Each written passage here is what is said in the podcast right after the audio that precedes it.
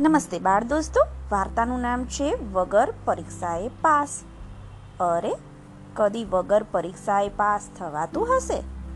ચાલો ને વાર્તા સાંભળીએ અને સમજીએ કે આ વાર્તા શું કહેવા માંગે છે. વિદ્યાર્થીનું નામ તીર્થરામ. ધન્ના ભગતની પાઠશાળામાં તે અભ્યાસ કરે. રોજના પાઠ તે રોજ પૂરા કરે અને ગમે ત્યારે પરીક્ષા લો. તો પણ પરીક્ષા આપવા માટે તૈયાર. સાથેના બીજા વિદ્યાર્થીઓ તેને વેદીઓ કહે, બોચીઓ કહે, પણ તીર્થરામના તો રોજના પાઠ રોજ પૂરા થયા જ હોય. એક વખત ગુરુ ધન્ના ભગતને બહાર ગામ જવાનું થયું. રાજના કોઈ કામે ગયા હતા. ગયા તે ગયા. પાછા ન આવી શક્યા. આવ્યા ત્યારે ખાસા અઢી મહિના પસાર થઈ ગયા હતા. પરીક્ષાનો સમય પણ એમાં વીતી ગયો હતો. પરીક્ષા લેવી કે ન લેવી એવો પ્રશ્ન ઊભો થયો. બીજા વિદ્યાર્થીઓએ તો ભણવાનું ઊંચું મૂકી દીધું હતું. ગુરુજીએ પોતાનો કોઈ નિર્ણય જાહેર કર્યો નહીં. અગાઉના અભ્યાસનું પુનરાવર્તન શરૂ કર્યું અને થોડોક નવો અભ્યાસ આગળ વધાર્યો. છોકરાઓને ચટપટી હતી પરીક્ષાની. તેઓ પૂછતા હતા, પરીક્ષા લેવાશે કે નહીં? મોટા ભાગે બાળકો પરીક્ષા નહીં લેવાની તરફેણમાં હતા. એકમાત્ર તીર્થરામ પરીક્ષા માટે તૈયાર હતો. જે દિવસોમાં ગુરુજી હાજર ન હતા એ દિવસોમાં પણ તેનો અભ્યાસ તો ચાલુ જ હતો. જ્યારે વિદ્યાર્થીઓએ ગણગણાટ કર્યો ને, ત્યારે ગુરુજીએ તેમને કહ્યું, પરીક્ષા લેવી કે નહીં લેવી, એ હું તમારી પર છોડું છું. પણ પરીક્ષાનો હેતુ હું તમને સમજાવું છું. એક છોકરો મહેનત કરી પૈસાદાર બને છે. ધન સંપત્તિ પોતાની રીતે પોતાના પરિશ્રમથી ઊભી કરે છે.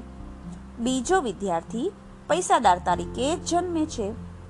પણ જે પૈસાદાર તરીકે જન્મે છે, એની પાસે પૈસા બાબતનું કોઈ જ્ઞાન જ નથી. પૈસા કમાવાની ચિંતા એને વેઠી જ નથી. એટલે પૈસાની કિંમત તે સમજી શકશે જ નહીં. પૈસા જશે તો ફરીથી તે કમાઈ શકશે નહીં. તેવી જ રીતે આપણે પરીક્ષા વગર પણ વિદ્યાર્થીઓને પાસ કરી શકીએ. પણ પાસ થયેલા એ વિદ્યાર્થીઓ બહાર કામમાં આવશે જ નહીં. કેમ કે તેમની પાસે સર્ટિફિકેટ તો હશે, પણ આવડત નહીં હોય. એટલે એ દુનિયામાં તે ચાલી શકશે નહીં. કામ મળશે તો કામમાં નિષ્ફળતા મળશે. એટલે પાસ થયા છતાં એ ભાઈ રખડતા હશે અથવા તો થઈ જશે. ઉપરાંત છેલ્લી વાત. વગર પરીક્ષાએ પાસ થવાના મોંથી દુનિયાનું ધોરણ નીચું ને નીચું ઉતરતું જ જશે. આટલી વાતો પૂરી ગંભીરતાથી કહ્યા બાદ ગુરુજીએ પૂછ્યું, હવે તમે જ કહો કે તમારે પરીક્ષા આપીને પાસ થવું છે કે એમને પાસ થવું છે? વિદ્યાર્થીઓ તો મૌન રહ્યા. ગુરુજીએ તીર્થરામ તરફ જોઈ અને પૂછ્યું, તારો શો ઈરાદો છે તીર્થ? તીર્થરામ કહે કે, હું તો પરીક્ષા આપવા માટે તૈયાર જ છું, ગુરુજી. પણ હું એકલો પરીક્ષા આપીશ નહીં. બદલામાં હું મારા વિદ્યાર્થીઓ સમક્ષ એક વિનંતી રજૂ કરું છું. અને તે એ કે પરીક્ષાની મુદત થોડીક લંબાવવામાં આવે. એ દિવસોમાં હું પણ ગુરુજી સાથે મારા સાથીઓને મદદ કરીશ. અમે સૌ તૈયાર થઈ અને પરીક્ષા આપીશું. ગુરુજીની ગેરહાજરીમાં આપણે નહીં ભણવાનો આનંદ માણ્યો છે. તો હવે ભણવાની વાત પણ એટલી જ ઉમળકાથી પાર પાડીશું.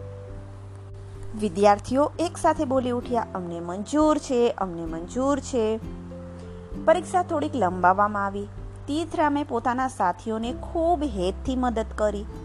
પરીક્ષા જ્યારે લેવાય ત્યારે વિદ્યાર્થીઓએ ગુરુજીને કહ્યું, અમારા પર કોઈ રહેમ રાખશો નહીં.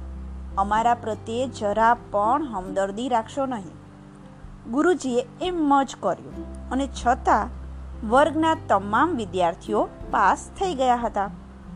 ગુરુજીએ સૌને ધન્યવાદ આપતા કહ્યું, વિદ્યાર્થીઓને ભણવાનું નથી ગમતું એવું હવે કદી કહેવાશે નહીં. તમે ભણીને બતાવ્યું છે. તમને ખરેખર ધન્યવાદ ઘટે છે. ભવિષ્યના વિદ્યાર્થીઓ તમને અનુસરશે એવી આશા છે. એ વિદ્યાર્થી હતા રામકૃષ્ણ પરમહંસ.